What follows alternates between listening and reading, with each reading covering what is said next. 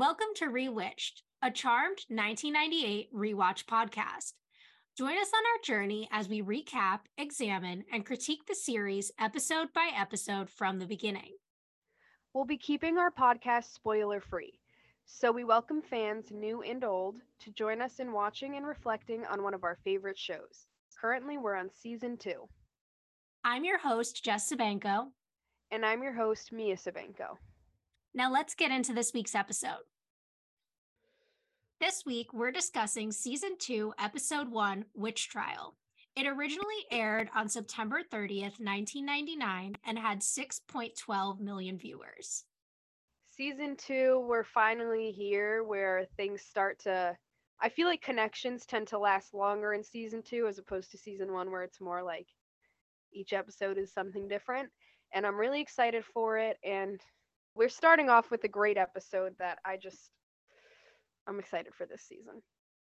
Yeah, no, I'm so excited to be here. Like, I can't believe we're in season two. I can't believe we're finally like recording this episode. You know, it took us three weeks between the end of season one to get here. So I'm just, I'm so excited, and let's get right into it. So we are at the manor and it's nighttime and it's a full moon, and Phoebe walks in the house and asks if anyone is home. And she says out loud, "Sister witches, guess what?" And then she walks into the living room and sees Piper making out with some guy on the couch, so unlike her. And she freezes, Piper freezes the guy. And then she's like, "Sister witches, I can't believe you said that." And Phoebe was like, "Well, how was I supposed to know that you would be here with someone?"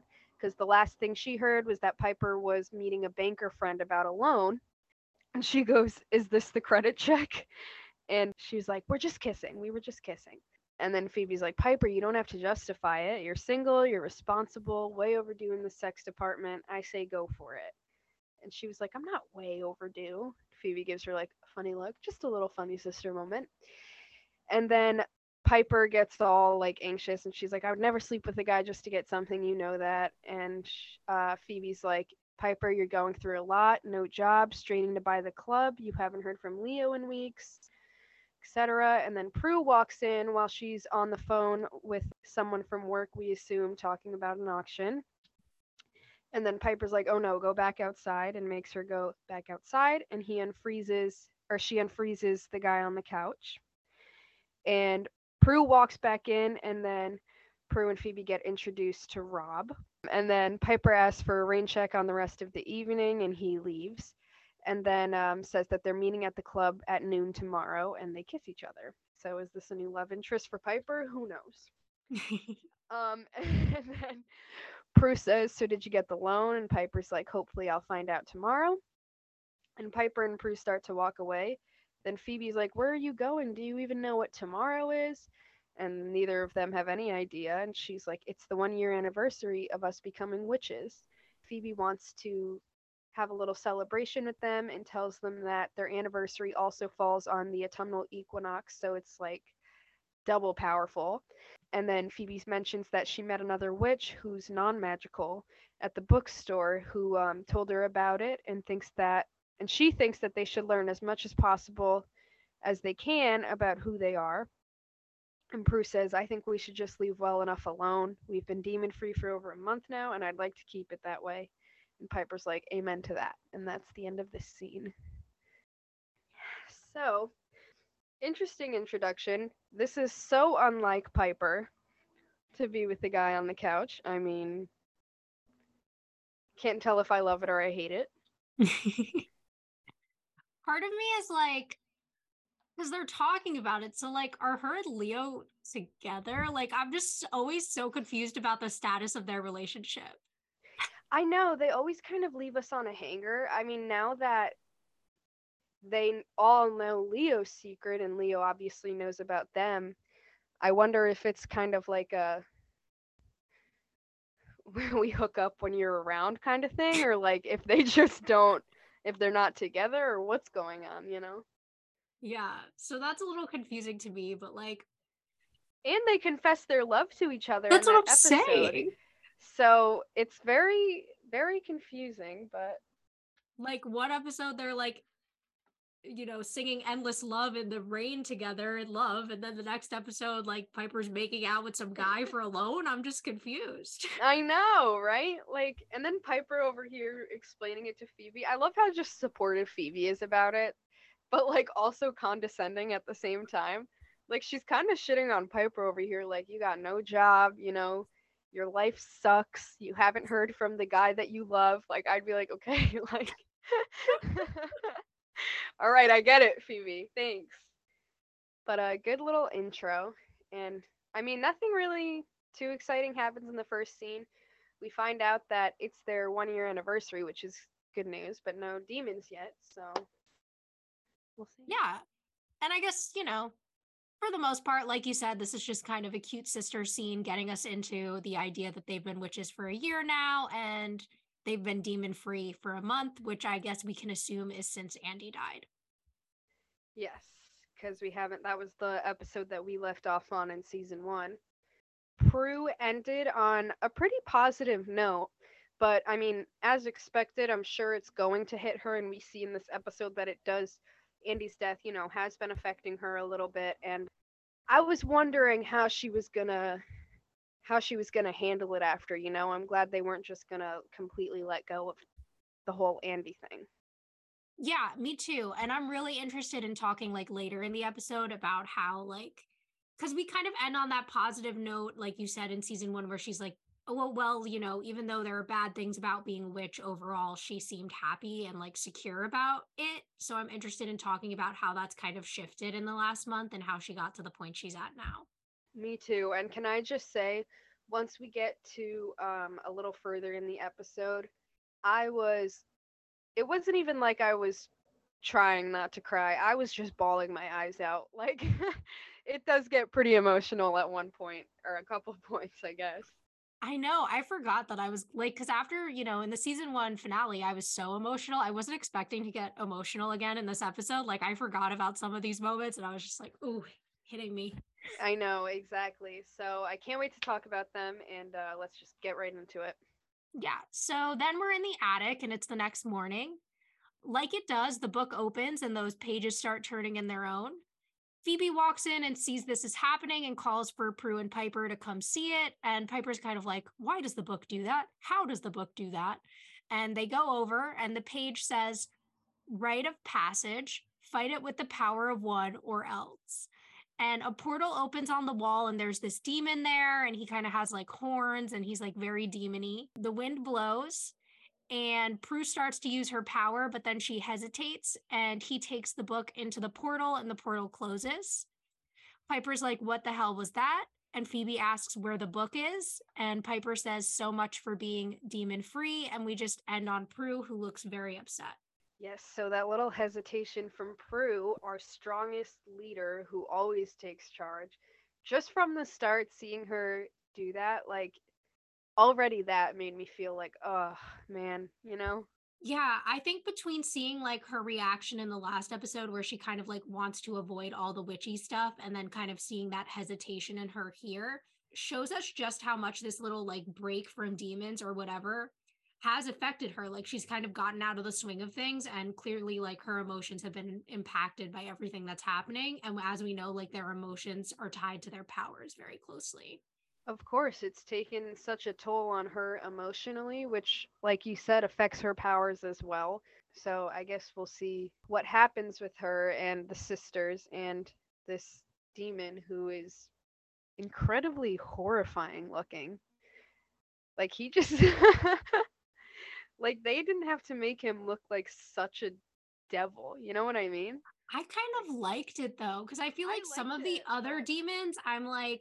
Mm, like I wasn't feeling their makeup or their look for whatever reason. Like you could definitely tell season two has a new budget, because like this actually looks good. Like it looks well put together. That's what I meant. Like it looks so, so much more real than any of the other ones that we've seen. Just hitting with, hitting us with that right off the bat. But I do love it too. We'll also notice in this, lo- like this episode, they introduced like more than two locations in the episode, which I'm like, wow, really upping the budget here. Right? They've expanded their uh their horizon, and that's It's no longer so just Quake in the manor. Yeah, I know. Seriously, those are the only two places we've ever seen. But I, I guess since it started, or since season one picked up pretty hard, they were able to get the budget for this. Yeah. Okay, so then we uh, see the theme song, and we see that there's a new guy and a teen girl introduced in the theme song, but no Leo. And we don't know who these two people are, so I guess we're going to find out. When I saw the theme and that Leo wasn't there, I was shocked because in my, like, head, Leo is in season two a lot. Yeah, so, is he not? Like, is he not a regular character in season two? That kind of threw me off. Yeah, so I guess we'll have to watch and see how much of season two he's in, but I could have sworn there was a lot of Leo in season two. I would think so. Anyways, after the theme song, we are still in the manor, and Phoebe is knocking on the wall where that portal was that he came from. Prue is picking up papers that blew all over, and Piper asks if she found anything. Phoebe's like, no, it came out of nowhere and went nowhere. Piper says that he's powerful because no other demon's been able to steal the book.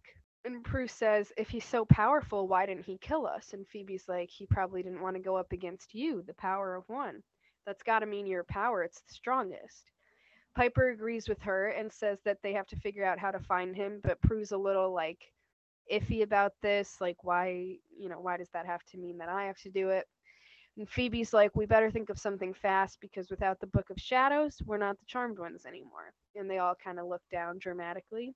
And then the doorbell rings and Phoebe goes downstairs to answer it. Yep. The only thing I'm really picking up on is that clearly there's something that Prue doesn't want to talk about. Like, she's obviously uncomfortable with the magic stuff, and her sisters aren't picking up on that quite yet. Yeah, they haven't seemed to notice that she's kind of in a funk right now, but it's been made clear to us already. Mm-hmm. Yeah.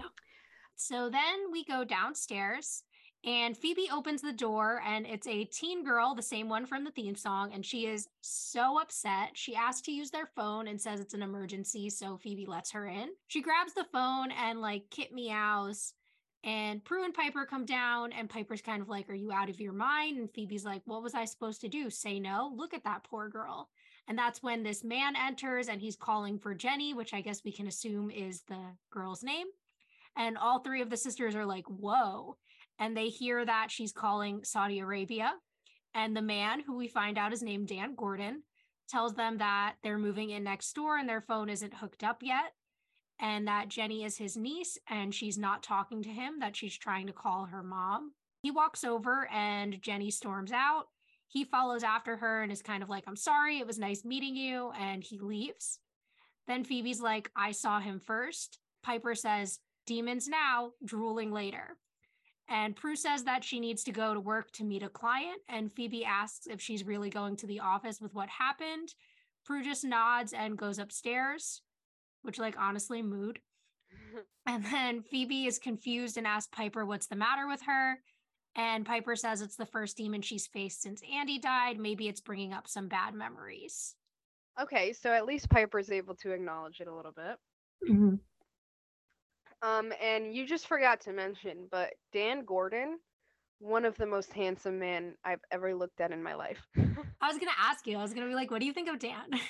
I think he's so cute. He's so cute. He is. He is very I cute. I must say, I've always thought that. Obviously, this guy's becoming introduced. I mean, he was in the theme song. He's going to become part of the show. That's not any spoiler. But I'm so excited to see, like, what happens and what his involvement is. And, like, does he find out about the witches? Does he get with one of the witches? Because it looks like Phoebe's got her eye on him. So who knows? I know. I'm like, is this Phoebe's love interest? We were talking, like, in our wrap up about wanting Phoebe to find a love interest. Is this the love interest we've been waiting for? Could be. Like, definitely something. Um, something to look out for. I'm very excited to see what role him and his niece play in the show now, because we never saw them before. Yeah, and, like, you know, clearly they're neighbors, so I wonder if they're going to be in kind of, like, a positive role with the sisters or some type of, like, negative role. I don't really know what's going to happen with them. Well, I mean, I do, but I'm pretending I don't.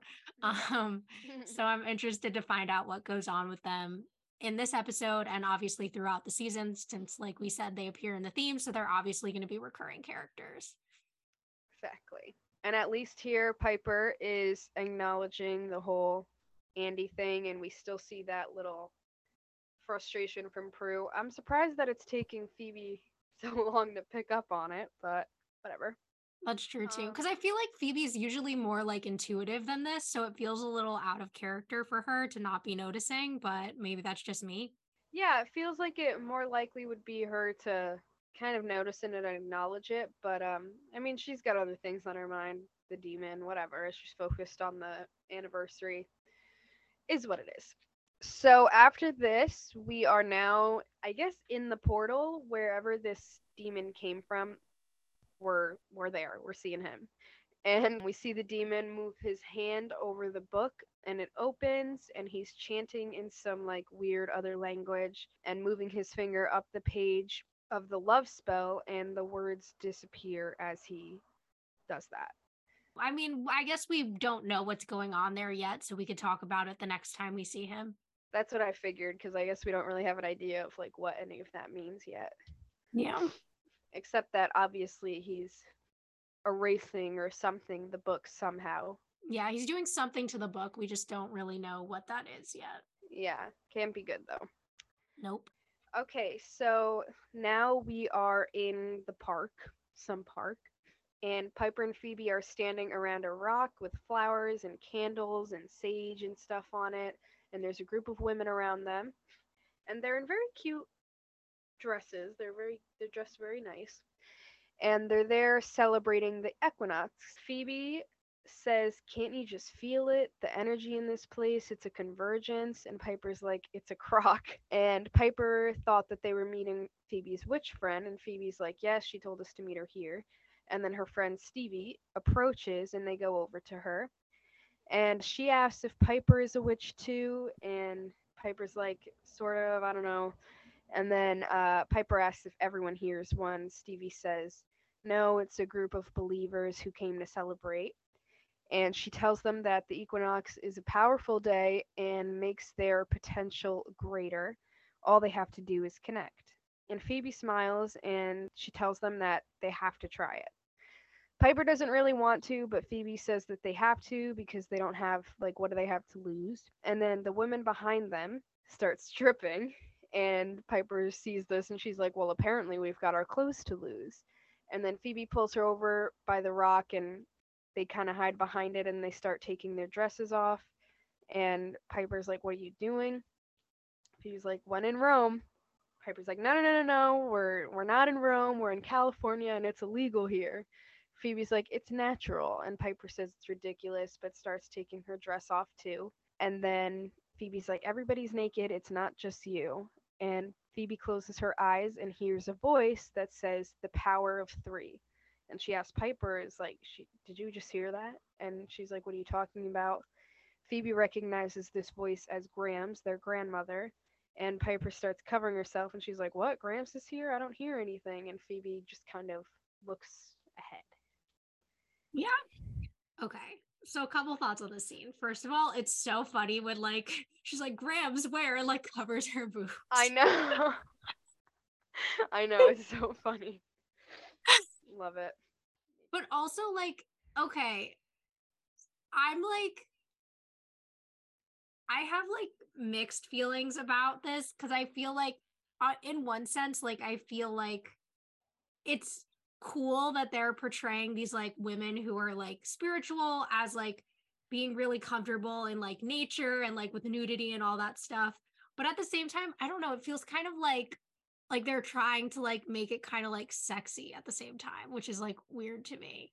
Maybe a little, but I feel like the way that they concealed it, I, I feel like it was more for comedy purposes, which can be taken as, like, okay, you know, and I understand that, but I I don't yeah, think, but that's what I mean too, like, kind of like making fun of it almost, like making it like, you know what I mean? Because, like, I feel like a lot of people who are, like, artsy and spiritual and stuff are, like, very comfortable with, like, nudity and, like, that type of stuff, and it makes them feel, like, more natural or whatever. Um, as you can tell by the way I'm talking about it, I'm clearly not that kind of person, but, like, I, I feel like they're kind of like poking fun at it and like making it like a weird thing, which I get why Piper feels that way, because I would probably feel very similar if like someone brought me to something like this. But like, I don't know. It just, I feel like they should either like roll with it or like not. Like, I, I don't really like that they're kind of like poking fun at it the way they are. Well, true, but it's kind of like, I mean, one of them is and one of them's not. Like you said, Piper's more like, oh, I don't really feel comfortable with this, but Phoebe's like, I think we should do it, we should embrace it. So I feel like it's more of a, I don't know, I, I just didn't really take it that way. I saw it more as an accepting thing and then just trying to make a little comedy with Piper. Just their difference, it kind of speaks more to the way that each of them think, you know, the differences and yeah. how they are as people. Um, like we've always said, Phoebe's always been the more carefree, like maybe even more spiritual one. Piper's not so much like that. So to me, it just kind of showed more of each of their characters. I think you're right. I think this is a good scene for like kind of exploring differences in the two characters. But I do um, see what you're saying. Yeah. Yeah. So let me ask you a question. Would you go to something like this? I think if I didn't know that it was happening, like they didn't know when they first, like if I knew ahead of time that that's what we'd be doing, I'd be like, no, I'm not doing that. But maybe if I was there, maybe I'd change my mind. It kind of depends on how I feel about my own body that day, but most likely it would it would be a no from me. Yeah. I just don't have like the self-comfortableness to like do something like that. Like I don't even like like getting changed in front of other people. Like, I just... Yeah, no, it, it makes me pretty uncomfortable too. I can't I don't see myself ever doing something like that. Maybe if I was drunk, but but aside from that, I'm not so sure. Yeah. Good. I'm glad we're on the same page. Not because yeah. there's anything wrong with getting naked in the park, except, you know, the fact that it's illegal. But like, if that's your thing, like, go for it. I just, it's not mine. I'd be so worried that other people are going to walk by, or I'd be like, I mean, I hate to say this, but I wouldn't be looking at the other girls judging their bodies, but I'd be looking at them judging my own body because of them. You know what I mean? Like, mm-hmm. Thinking that they're judging me, or like thinking that like, oh my God, they look so much better than me. Like, I don't know how I feel about this. Yeah. I think that's just what would go through my head, honestly. Yeah, I totally feel the same way. I'm really interested in, you know, Phoebe's kind of desire to find this connection to like, not just like their physical magic, but like kind of the more spiritual side of magic, like I was mentioning, and this connection with like other women who are, you know, Wiccan or into witchcraft in some way. So that's interesting to me too. And I wonder if that's going to play a role ongoing throughout the season, or if it's going to be a one episode arc for Phoebe that she's looking for that connection with other witches.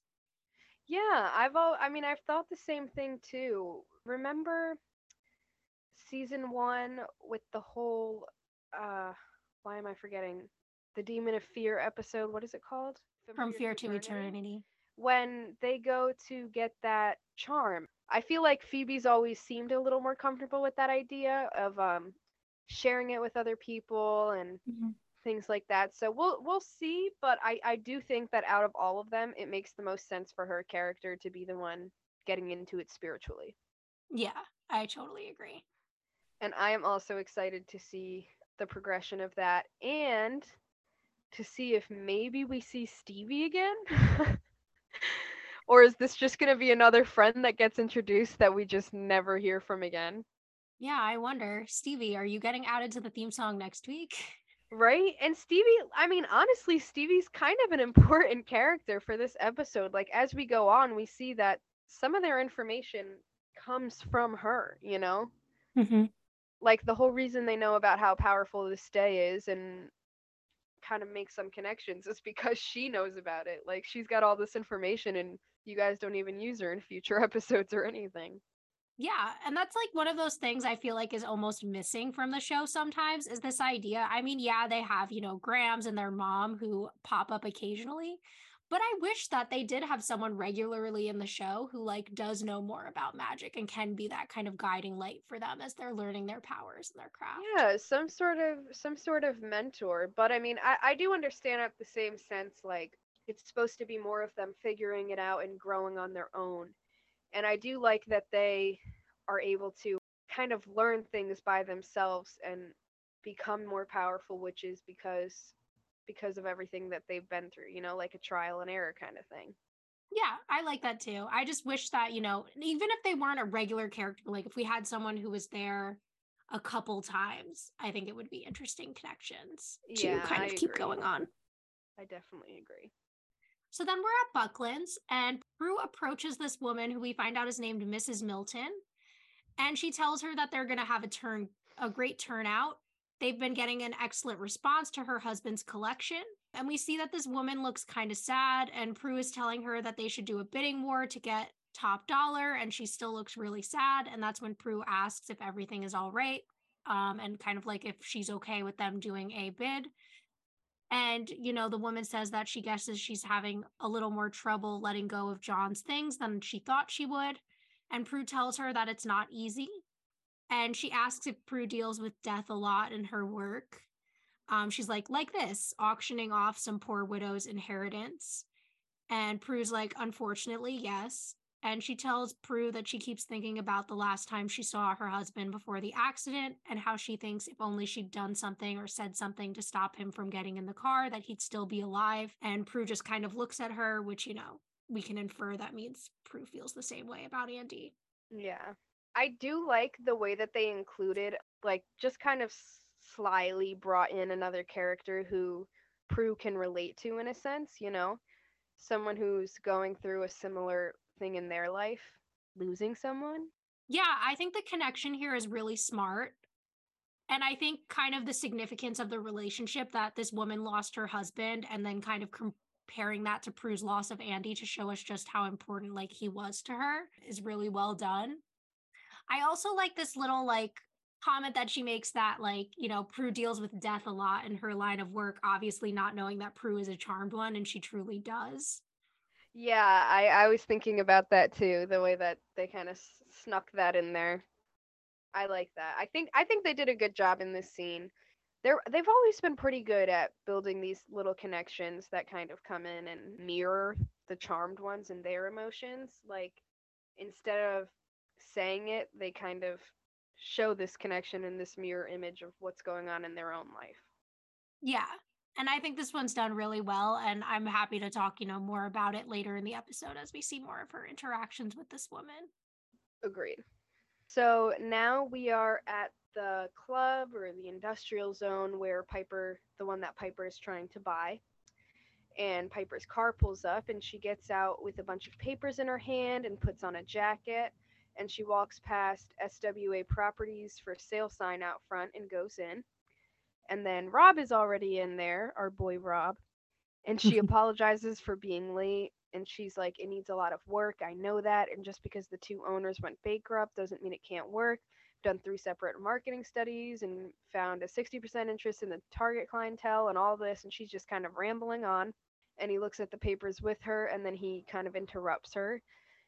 And Piper's like, well, plus running a restaurant is very similar to running a club. And he's like, Piper, you already showed me all of this. I've got it. I just don't understand why you want to put yourself in a position to fail like this. Clubs are such a high-risk business. And uh, she tells him that she knows the risk and says that it's a lot less than owning a restaurant, which is what she really wanted to do. And then she says that she doesn't want to work for someone else anymore and help them realize their dreams, and that she wants to have her own place, and she needs his help. And Rob says, well, at the risk of your never wanting to go out with me again, congratulations. She got the loan. And they hug and kiss, as if they've known each other their whole lives. Yeah. As if it's, Pipe- as if it's Piper and Leo right in front of us. Literally. There's, like, so much about this that, like, makes me uncomfortable, just because, like, I feel like this show very frequently, like, blurs the lines between, like, work and, like, relationships. And I'm just like, can't they just meet someone not at work, like, not through business transactions? Right? Like, they don't ever go. Well, I mean, if you think about it logically, the only place that they ever go is home and Quake that we've seen. So I guess it makes a little more sense. That and work. So where else are they going to meet someone? True. They never go like out anywhere else. Though, I mean, with Piper opening a club, maybe they'll have a new opportunity to meet some people who they don't maybe. work with. Let's, let's hope so. And now they don't have Quake anymore to fall back on because she left. So who knows what's going to happen. But um, shout out to S W A Properties making another appearance, another reference to From Fear to Eternity coming back in this episode. I know. I love that. Anytime that there's like a for sale sign on anything, it's always S W A Properties on uh, the, you know, on the, on the sign in this show. Is it? I never paid attention before. I've noticed it several times throughout watching the show. And even I think it happened more than once in season one. I'm gonna have to start paying attention to that going forward. And I'm telling you, everything everything says it. I mean, there's another instance that I can think of, but I think it comes on later. Yeah, I don't think we've gone through that yet, but just another instance where there's a for sale sign and it's S W A Properties again.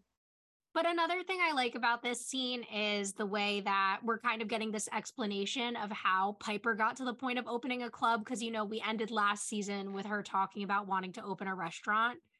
Um, and I get why, for the sake of the show, it was very popular at this time for T V shows, especially ones on the W B and C W, to bring in a way in order to get live music on the show to make more money through contracts with, um, what do you call it, musicians and record companies. So that's the real reason Piper is opening a club instead of a restaurant, because it gave them a chance to make more money off the show. Other shows that did this around the same time, I mean, Buffy the Vampire Slayer has a club in the show where they constantly have live music. One Tree Hill does it a lot, where they have live artists come in to perform so that they can make money through those record contracts. Wow, I never realized that. Is that like you you found out that that is why they have the club in this Yes. show? Mm-hmm. Wow, that's crazy. I didn't even, I never. Even I mean, I didn't that. find out for this show specifically, but I know that that's why W B shows were doing that, was so that they could make contracts with record companies. That's smart. Mm-hmm. And you know what's funny? There have been multiple songs and musicians that I started listening to because of this show, because of the live music in it. Yeah, and that's why the record companies wanted to make those deals, because with these popular shows, they were getting more listens to their artists, because this was before, obviously, streaming services and social media to promote music that way. Oh, good idea. Never thought about it. So then we're back inside the portal with um, our favorite demon, who, as of right now, we don't know his name. He is on the page with the spell to vanquish a warlock, and he starts chanting again, and it disappears. Then we see major throwback to season one, episode one. Jeremy appears, and he has a knife in his hand and is all covered in like those bloody thorns that he was in when he got vanquished. And the demon says, "Were you vanquished by the charmed ones? I'm giving you a second chance." And then he kind of like moves his hand and Jeremy like disappears. So now we have more of an idea of what he's doing with the book, reading off these spells in some sort of way, bringing these demons back, which is, I feel like, such a creative idea for them to bring up. Yeah, I really love this as the anniversary episode, and kind of, I mean, we were talking about it before we started recording, but season two opens really strong. And I love this idea of bringing back like past demons in this episode and kind of reminding us of what's happened before and everything that the sisters have already been through in the first episode. Yeah, they do like, they do a whole callback to multiple episodes of season one. And it's like, it's kind of exciting to me, because, you know, it's interesting that they found a way without just doing like a whole recap. They're like including it in the episode, which I think is really smart and really creative. And uh, it's fun to watch, you know, it's fun to see these demons come back and then be like, oh my God, I remember when that happened. Yeah. And I love like little callbacks to things. I notice it a lot more because I'm a big like rewatcher. Everyone knows that about me. Like even like one of my friends who I hang out with all the time, like, he'll notice things I'm watching. He'll be like, how many times have you seen this show? Because he's never seen it. So he'll be like, what's happening here? I'm like, oh, this leads to this, this, and this. He's like, why are you watching this? I'm like, I, I like watching things I've seen before.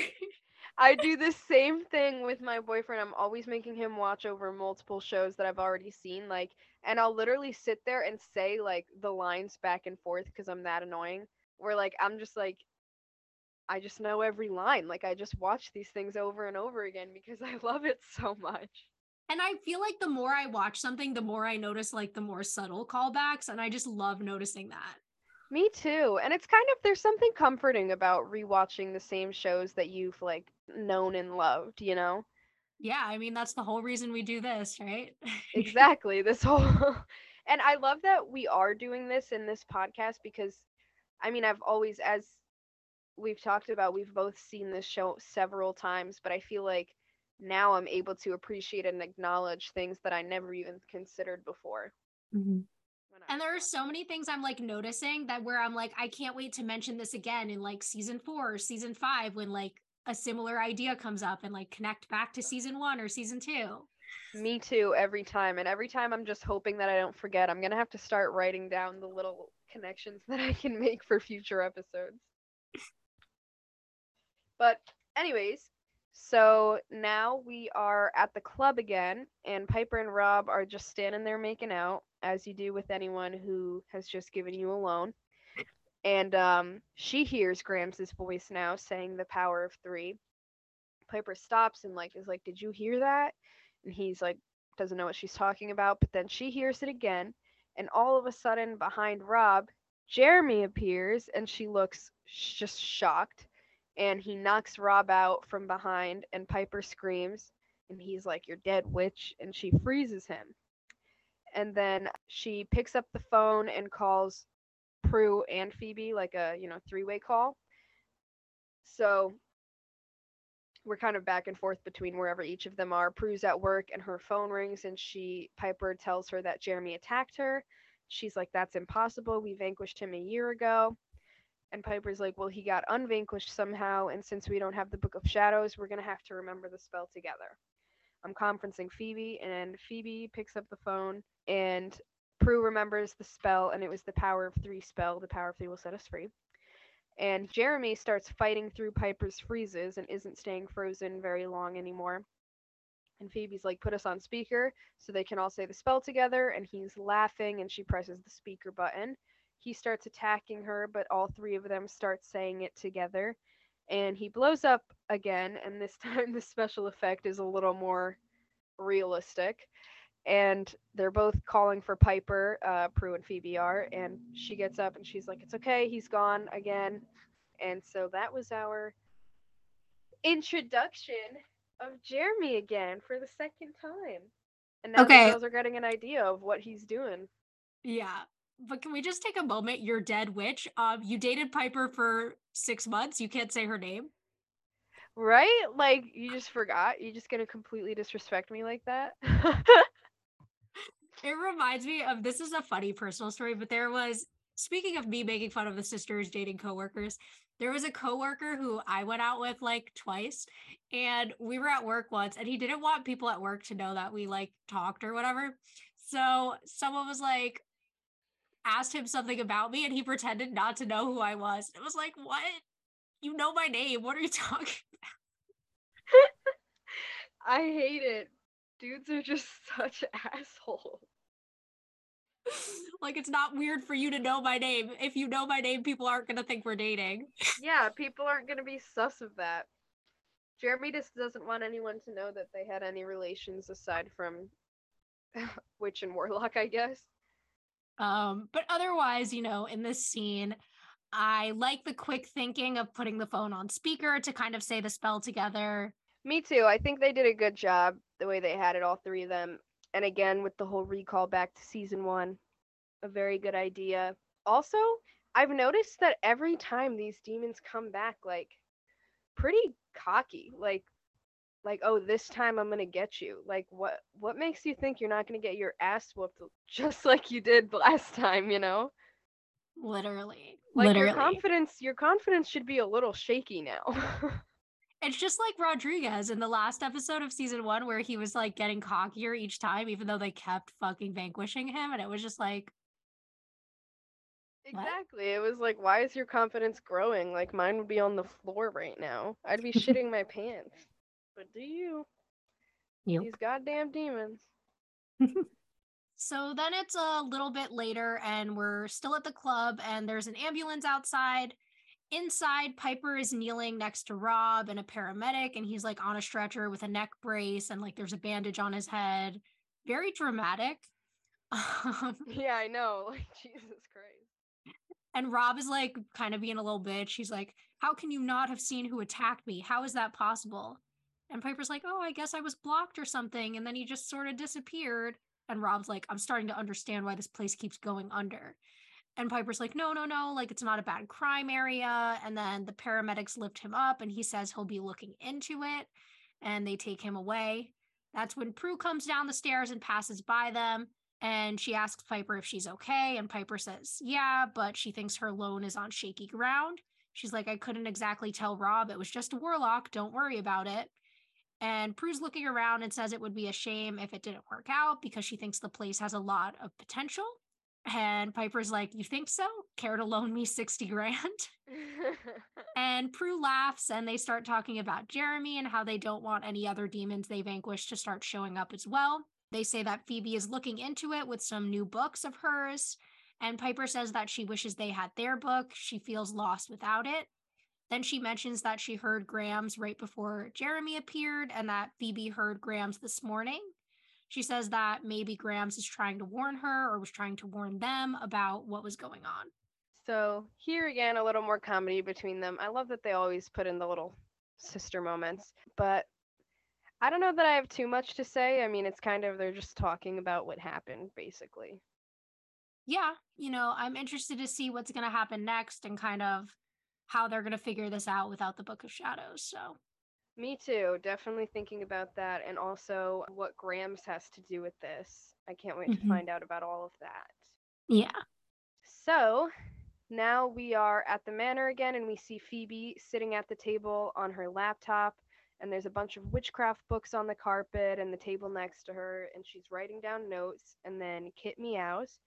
And she looks out the window and sees Jenny sitting outside with Kit on her lap. And she gets up and goes out there.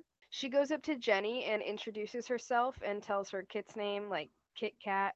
Phoebe's trying to be all like sweet and happy. Jenny's not smiling. She's just kind of not in a good mood. And then uh, Phoebe starts asking her about school. And Jenny tells her that she's living with her uncle for the school year because her dad is in the State Department in Saudi Arabia. Phoebe asks if she got in touch with her mom. And Jenny's like, it doesn't matter. She's like, if it matters to you, it matters. And then she tells Phoebe that she needs tampons, basically, because her time of the month is coming. And Dan isn't being very helpful. And Phoebe notices Kit's collar while they're talking and kind of like focuses on this. And then Jenny starts to ask if Phoebe could maybe get her some things. And Piper pulls up into their driveway uh, next door. And Phoebe picks up Kit and tells her that she has to go. Jenny looks kind of sad. And she says to ask Dan again. And if he still screws up, then she can come to them next door at any time. And Jenny smiles at her. And then Phoebe goes to Piper and says that she knows how to figure out who the demon is. Says all that we have to do is ask the Book of Shadows. And shows her Kit's collar. Starts talking about the symbol on Kit's collar, which is the triquetra. Same as the symbol on the front of the book.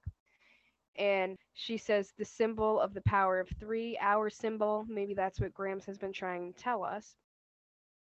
And she mentions the connection and Stevie. And Piper says, I still don't understand how we can ask the book for help when we don't have the book. And Phoebe grabs her and they go inside. So Phoebe's on to something here. Yeah. And I like the way she's kind of like putting the pieces together and figuring it out. Again, that she's doing all this research even without the Book of Shadows and kind of, like you said, Stevie's clearly very helpful to them in this episode. So like, thank God for Stevie. Shout out to her for being a real one. For real, honestly. And I also kind of like the idea that they're doing an episode without the book, like the help without the help of the book. And we still see them get through it and figure things out and get the book back in the end. And the way that it kind of shows that their powers are growing and they're growing as people. At least Phoebe is growing as a witch, trying to still figure things out. I feel like every time they rely on the book, and this is the first time that they don't have that to fall back on and mm-hmm. uh, figure out the answer. Yeah. I also think, you know, the Phoebe and Jenny stuff in this scene is very cute. I like the connection they're building, and I'm interested to see how that might grow throughout the season.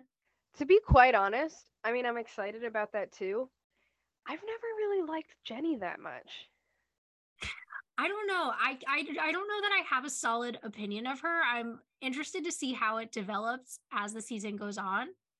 But also my question here, why couldn't Dan just take her to the store and she picked out the tampon she want? Like, I feel like this was such a problem for no reason. I know, the way she kind of bugged out about it and like went to the neighbors and everything. A little... Like, I get it. Like, boys don't know anything about tampons. I, I I feel you there. But, like, either tell him the ones you want or just go to the store with him, grab it, and he can pay. Like, I know. And how old is she? Like, she's got to be, like, fourteen, right? fifteen? Yeah. Probably, like, fourteen, I'd say. Yeah. Like, why are you... Like, go to the store yourself, even. You know what I mean?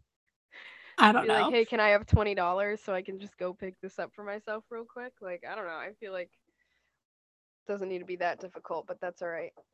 I also just want to mention that I love that Kit is included. That I know. Really happy. I love seeing Kit all over this episode. I'm like, oh. And I like that Kit likes Jenny. Like, I feel like the last, like, outside person we saw Kit really like was Andy. So I like that there's that there, too. Oh, yeah. I didn't, I never realized that. That's... That's true. It is pretty cute. Like, the people we've seen Kit like are Andy, Aviva, and now Jenny. Yeah. So then we're in back in the house and we're in the sunroom and the spirit board is on the table. And Phoebe thinks that it can show them how to find the book like it did before. And she's telling this to Piper. So they put their hands on the pointer and Phoebe closes her eyes and Piper's kind of like skeptical about it. But then they both hear Grams. It starts moving and it spells out Abraxas. Which no one really knows what that means. Yeah, I don't, I didn't even know what that means. Just kidding, I did, but it's only because I've seen the episode before. But I think this was a smart idea. Um, I was about to say, another thing that I do like is that they included the spirit board, like, again, a recall from the first episode where the spirit board is what helped them find the book in the first place. And now the spirit board, they're bringing it back out to help find the book again, and they're doing this on their one year anniversary. Like, I just think they they were so smart about this episode. Yeah, I'm really loving like the callbacks, like the more obvious ones and even the more subtle ones. So exactly, yeah. So then we're back inside the portal and we see the demon again, and this time he's chanting over the Woogie Man spell.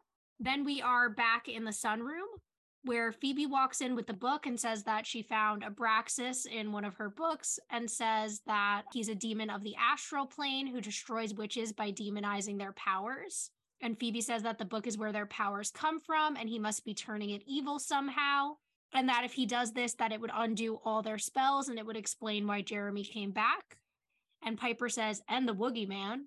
And Phoebe's kind of like, when did the Woogie Man become unvanquished? And Piper's like, a couple seconds ago. And then we hear that like evil laugh. And they both get up and Phoebe's like freaking out and tells Piper to freeze it. And she's like, remember, like it doesn't freeze.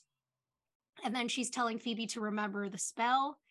And just like Jeremy, the Woogie Man is like, die, witches. Like, they have names. These men need to stop not knowing women's names. It's Honestly. disrespectful. So then Phoebe starts saying the spell, but she like can't remember it. But then the two of them remember it together and start saying it. And they vanquish the Woogie Man.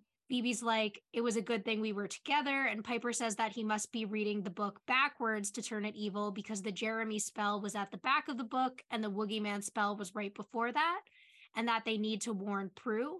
So Phoebe goes to the phone, and as she touches the phone, she has a premonition of the demon Nicholas, or the warlock Nicholas, I'm sorry, killing Prue, and she tells Piper that. Yes, so here we are, recall after recall. Woogie Man, always one of my favorites, always a pleasure to have you around. We'll see you next time, if you come back. But always with the die witches, like, fucking you die, like, you're gonna get your ass beat. Why are you... What are you talking about? And I just realized the little how... Phoebe's like, oh, it was a good thing that we're together, because that becomes kind of more important throughout the episode. Yeah.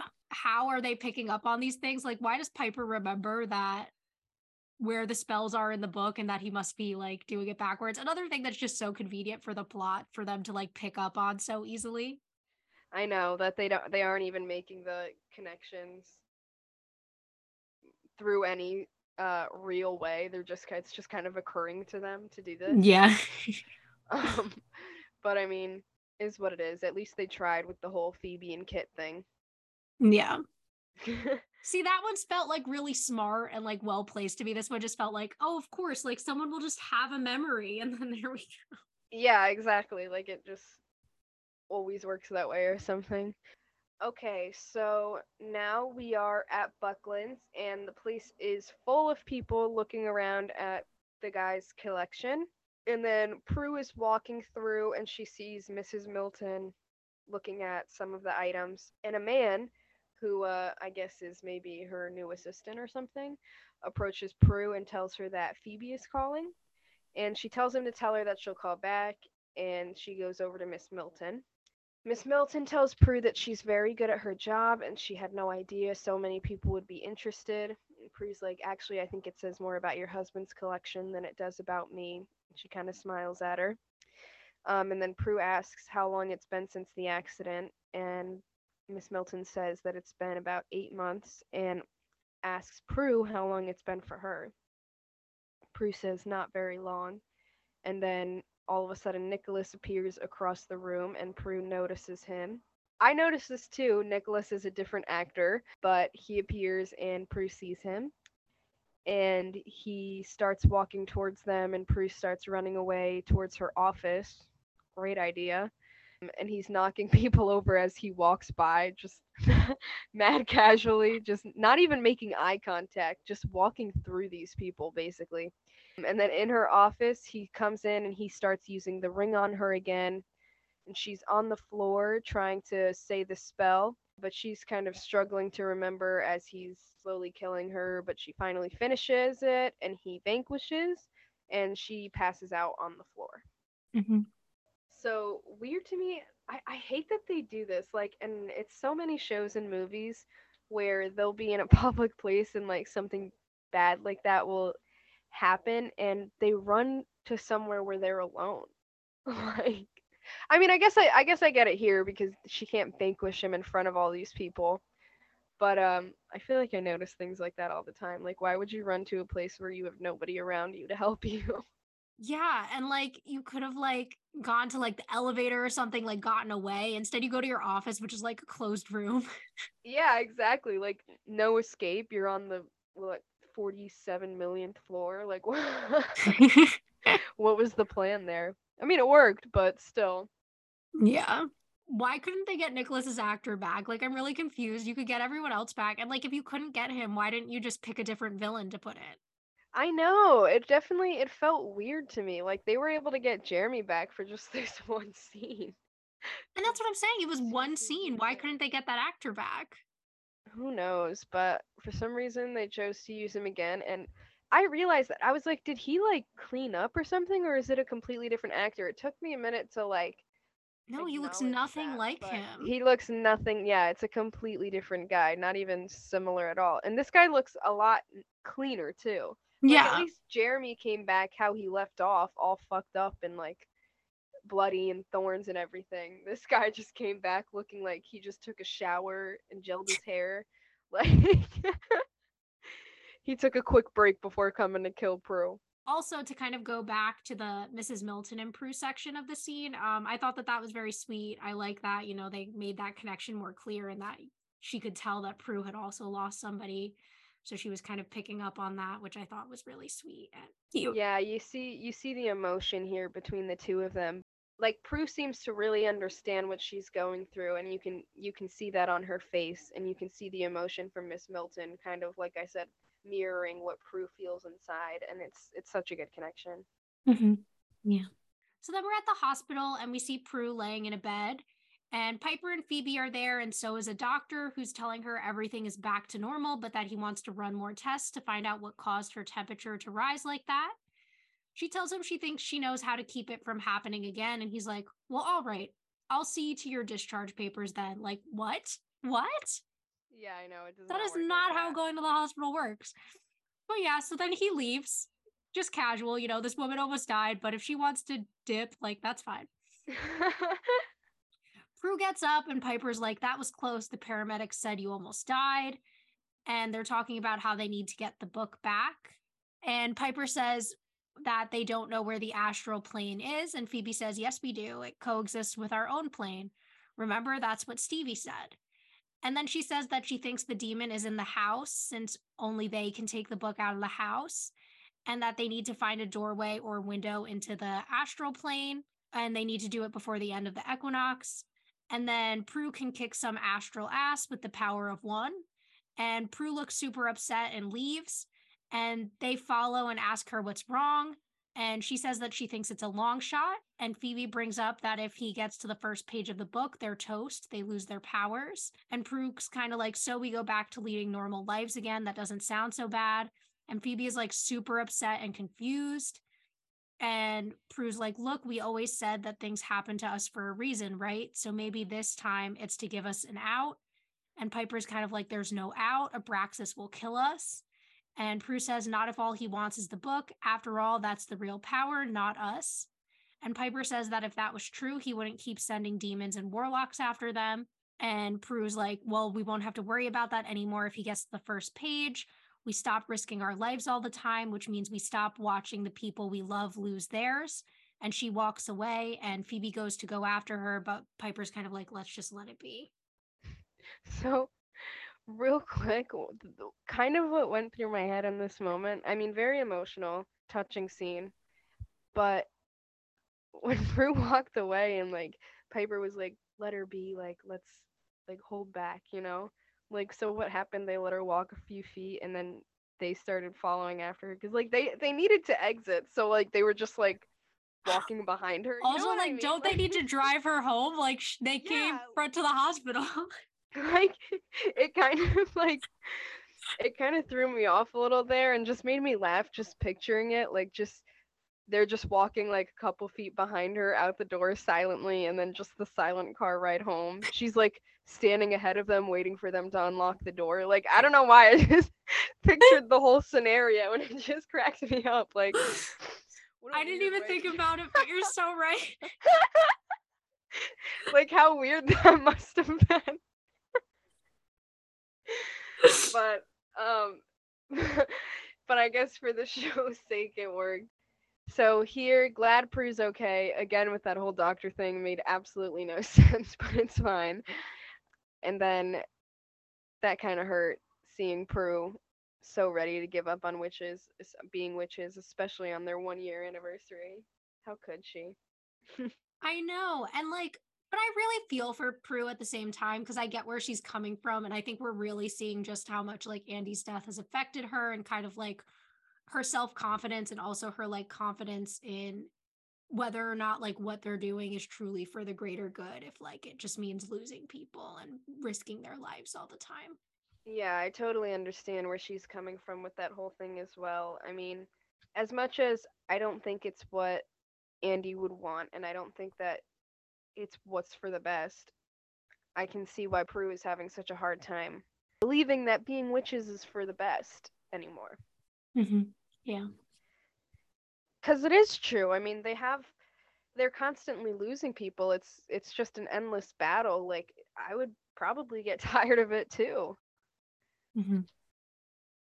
So I yeah, I totally, yeah, I agree. Okay, so now we are in the manor, and Phoebe is sitting at the table. Piper's looking in the fridge, and Phoebe says that they're screwed, and Piper says that Prue will come around. Phoebe's like, by sunrise, you know how Prue is when she makes up her mind about something, that's it. You know, we're screwed. Piper's like, and we're out of wine. And then the doorbell rings, and Phoebe goes to get it, and it's Dan. And he has a bottle of wine in his hand and wanted to thank her for getting Jenny to talk to him, and she tells him, like, thank you, but this isn't necessary.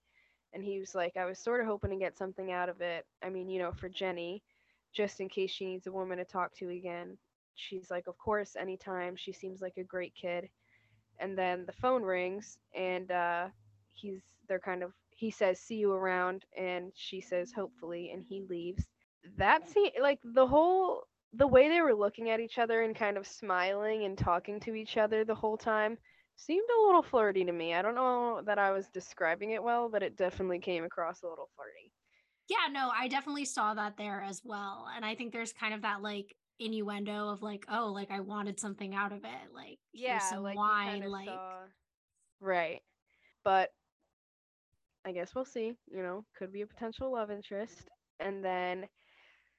Anyways, once he leaves, Piper hangs up the phone and says that it was Rob's assistant telling her that the loan was denied. And she says it just wasn't meant to be, I guess. I'm really glad I never slept with him, though. What was I thinking? And Phoebe's like, about Leo, maybe? And she hugs her and then pulls out the wine and asks her if she wants some. Yes. So, about Leo, maybe? Leo better come back, I swear to God, if they're playing with my feelings. Like... Here they are with the whole Leo thing again, but like, so here's my thing, and I think you're very similar in this sense, where if I have my eye on someone, if I if I really love someone, I don't even want to hook up with anyone else, you know, like I don't have that desire. So even if things were in a weird, like, I don't know what's going on thing with Leo, or like a partner that I was with, I couldn't imagine that I would go and hook up with somebody else. You know what I mean? Yeah, no.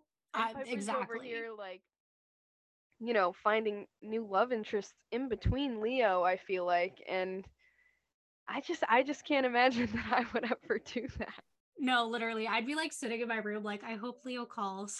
I know, like, I'm like waiting for a text messages from him every day. Like, that's it. Some guy would come up to me, I'd be like, "Ew, I'm taken. Sorry." Literally. But, I mean, Piper, do your thing. It's understandable. I just feel like I could never, you know? Yeah, no. Like, because I get it. Because I know, like, other people, and I've seen them, you know, like, when they're having, like, complications and, like, not really together with the person they, like, want to be together with. Like, they'll try to date other people. So, like, I get it. You don't want to, like, hold yourself off forever, but I would hold myself off forever. Yeah. Yeah, exactly. I'm, I'm definitely the same way. And, like, I kind of expected that Piper would be the same way, too. I feel like being the most romantic one, I could see her doing that, you know? But yeah, definitely. Because I feel like I could see, you know, like, Phoebe or Prue, if they were, like, in between with somebody. I could definitely see them doing that. I feel like it more fits their personality to, like... Yeah, less than Piper, right? Mm-hmm. But, um... I mean, whatever, it's okay. I'm still, I feel like any guy that comes along, though, my thought process is always just like, no, not for him. Like, he, it doesn't matter. Like, you're not going to last long. You're not Leo. You're not. Literally, you're not we one. Established in Love Hurts that Leo is, quote, the love of Piper's life. So I'm not accepting anyone else. Exactly. And I feel like even in between each of these little love interests or little things that dates or whatever that happens with Piper, Leo always gets mentioned in the end, which mm-hmm. is just a sign to me. Like, even here, Phoebe had no reason to even, like, mention Leo, and he got brought up after her and this guy ended. And um what was it, even with Josh, like, she started thinking about Leo again and this and that. Like, he always gets brought up, so we know that he is that guy, okay? But anyways, anything else to add there? You know, I'm sad for Piper that she didn't get her loan, um, but that's really it. Oh, yeah, true. And I mean, Piper seems to care a little more about the whole, or at least understand a little more about the whole Prue and Andy thing. Phoebe doesn't seem to feel it as hard. I mean, she will see in the future that that does change, but it seems like right now she's still not picking up on just how bad it is for Prue. Like, she's very focused on the demon instead, you know? Yeah, which once again, like, even though, yeah, Phoebe is the most, like, witchy one of the sisters, it feels out of character because Phoebe is an empathetic person. Exactly. That's that's what my mind went to as well, where it was just like, it doesn't feel like Phoebe. Because obviously, especially if the if the reason Prue is having such a hard time, like, it's obviously stemming from Andy's death, and obviously that needs to be dealt with before they can go further with the supernatural stuff. So I just don't yeah. know how Phoebe isn't the one that has noticed that yet, you know? Yeah. And I also just like, I see Phoebe as the type of person who would try to talk to someone. Like I, like if she were sitting down with Prue and trying to have a conversation with her and like deal with Prue's feelings, that would make more sense to me than like her just being pissed off at Prue with Piper. Exactly. So then after that, we're at the police station and Prue goes up to Daryl and there's this very like awkward hello between them. And then they go to sit down, and as they're walking, they see Andy's empty desk, and Daryl mentions that he hasn't gotten assigned a new partner yet. And she apologizes for not coming to see him sooner. And they take a seat on like the little bench. And he's like, I'm just glad you're here now, Prue. I've been worrying about you. She tells him that she's all right. And he asks why she's avoiding him. He's like, I know what you're going through, Prue. I lost him too. And she says that it's been hard to face him after what happened. And she needs to know what Andy told him about her and her sisters, um, who they really are. He says that all he knows is that you were involved in some of our unsolved cases and that you somehow helped stop the killers. She asks if there's anything else. And she says, he was my partner, Prue. I didn't need to know anything else. And then she asks why he covered for them when Andy died at the house. And Daryl says, because he asked me to. That's why I've been trying to get a hold of you, to give you a message from him. That morning, after he saw you, Andy told me to tell you that if anything were to happen to him, that it wouldn't be your fault. He didn't want you to blame yourself. And Prue says, too late, and she looks down all sad, and then they hug, and my heart breaks.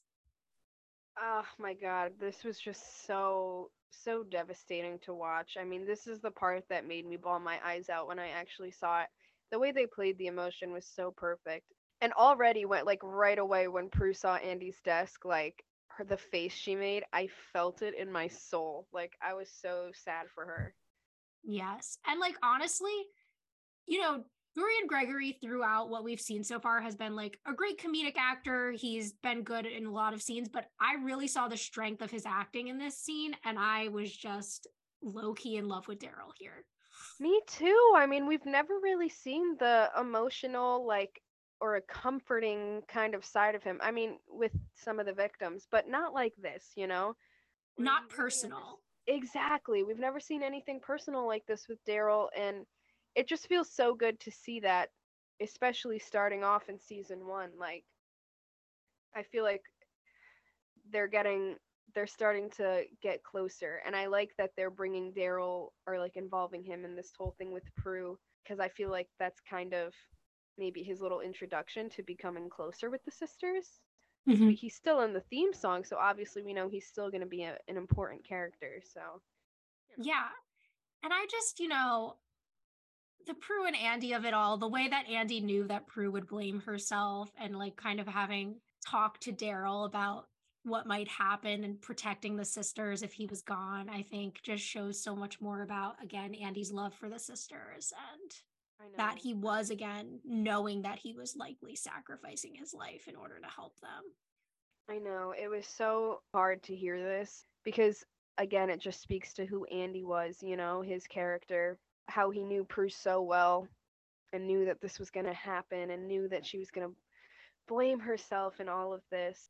I'm glad that she got to hear that, though. Like, I think she definitely needed that, even though maybe she's still going to blame herself afterwards. Like, the fact that he said that, like, she kind of did a little smile thing. Like, just, it, it was just so sweet, you know? Yeah.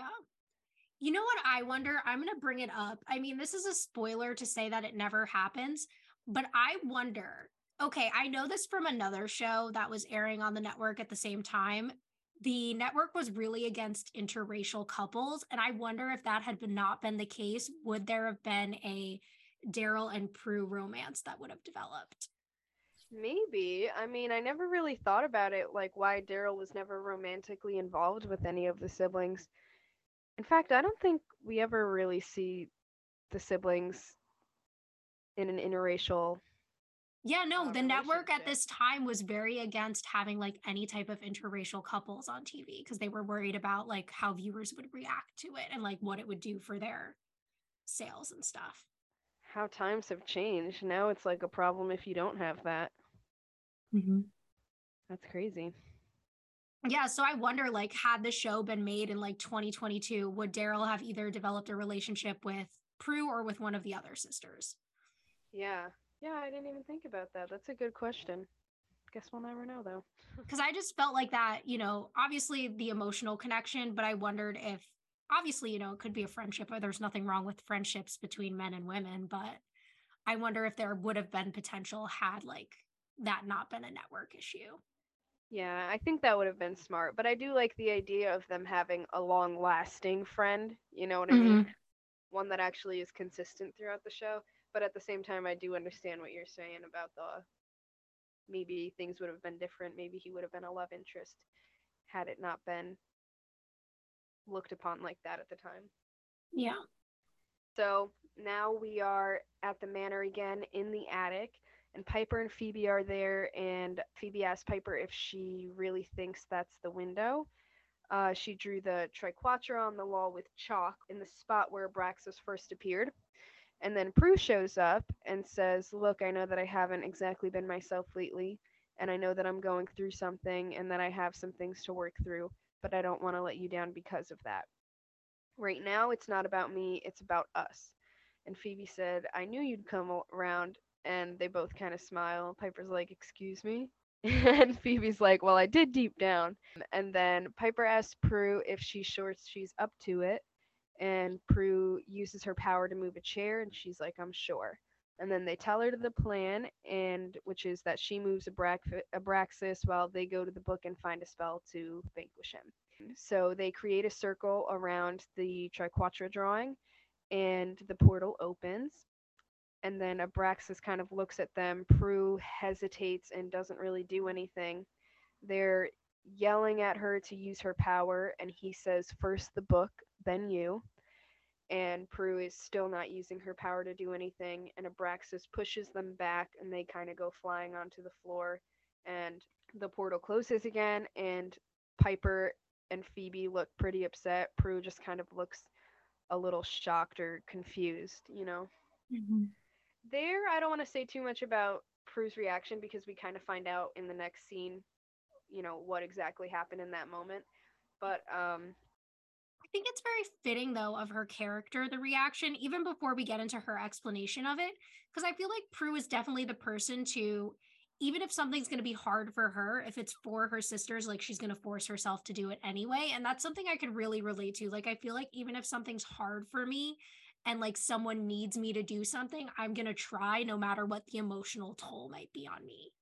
Yeah, I think I think I'm similar in that way, and I definitely see that it fits Prue's character, and it's a very respectable trait to have, and it kind of just shows, too, because she's always been able to pull through before. The fact that this time she couldn't, it just speaks to her relationship with Andy and their connection and how much this is really affecting her, which just makes it even more sad. Yeah, I totally agree. So we're still at the manor, and the sisters are all walking down the stairs, and Piper asks Prue what happened, and Prue's like, nothing. And Phoebe's like, yeah, nothing is exactly the problem. And Prue says that I never said I had the power to go against him. You did, you remember. And Phoebe says the book did. And Prue says that maybe it was wrong and Abraxas is too strong. Piper says that Prue hesitated and Phoebe agrees. Prue's like, so what are you saying? This is my fault? Is that it? Because I can't defeat Abraxas. And Phoebe tells her that she can, but something is holding her back and she needs to face it or they're all dead. And then Prue starts crying and she's like, that's right, Phoebe. It's my responsibility, isn't it? The oldest sister, always supposed to be able to figure things out. Well, if that's the case, then how come I couldn't save Andy? If I'm supposed to be so powerful, how come I couldn't save him? And Phoebe and Piper both, like, I think it hits them in that moment because they both look so sad for her. And she says, Andy died because of me. It doesn't matter what he said. It was my fault. How can it be good to be witches if all it does is get the people we loved killed? And she's still crying and they hug her and Piper tells her it's not her fault. And she tried to keep him from coming to the house.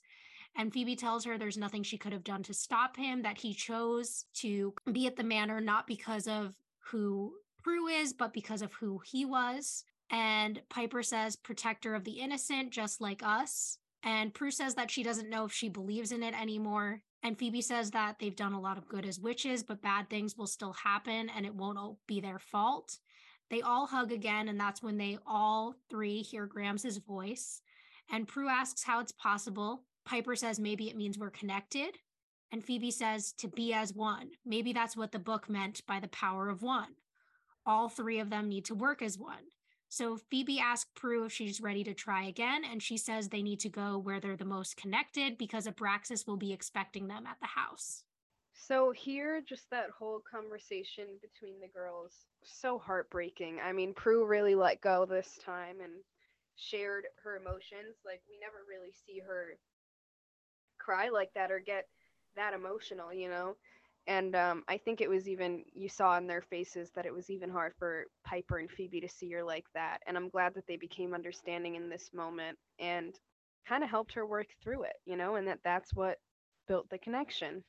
Mm-hmm. Yeah. I like the way that they're talking about, you know, how bad things are still going to happen to them. Like, life's not going to be perfect, but they are doing good in the world. And again, Andy was a hero. He did what he did because of who he was. And it's not Prue's fault. And I hope that she's like learning to really recognize that here. Me too. I, I think it did hit her when Phoebe said, you know, like, it was like there was nothing you could do to stop him. He did it because of who he was, not because of you, you know? I think that got to her a little more and hopefully gets through to her. But overall, very emotional scene, and I, I did love that moment between the sisters generally. Okay, so now we are at the park, and they're standing around the rock that Piper and Phoebe were at yesterday, and the sun is just coming up, and they're all holding hands, saying the spell, the the kind of the incantation spell that gave them their powers in the first place. And then we see in the astral plane, Abraxas is reading the same spell backwards as they're reading it forward out loud. And then in the park, they continue, and it kind of goes back and forth. Um, and the book closes on Abraxas, but he opens it back up and tries to continue, but they keep going. And the book finally closes fully and flies away from Abraxas. And then in the park, the portal opens and the book flies out and lands on the rock. Prue tells them to keep going, and Abraxas appears in the portal, and he's like, "What are you doing? How did you bring me here?" And they just continue the spell. And he says, "I will destroy you." And he starts spinning in the power, you know, from what they're, they're from them reading the spell. And then a triquetra forms as he blows up and glows on into the book. And it just kind of glows the signature on the book. And then they stop chanting. And Phoebe picks up the book and goes, "And we didn't even have to get naked." And they all laugh.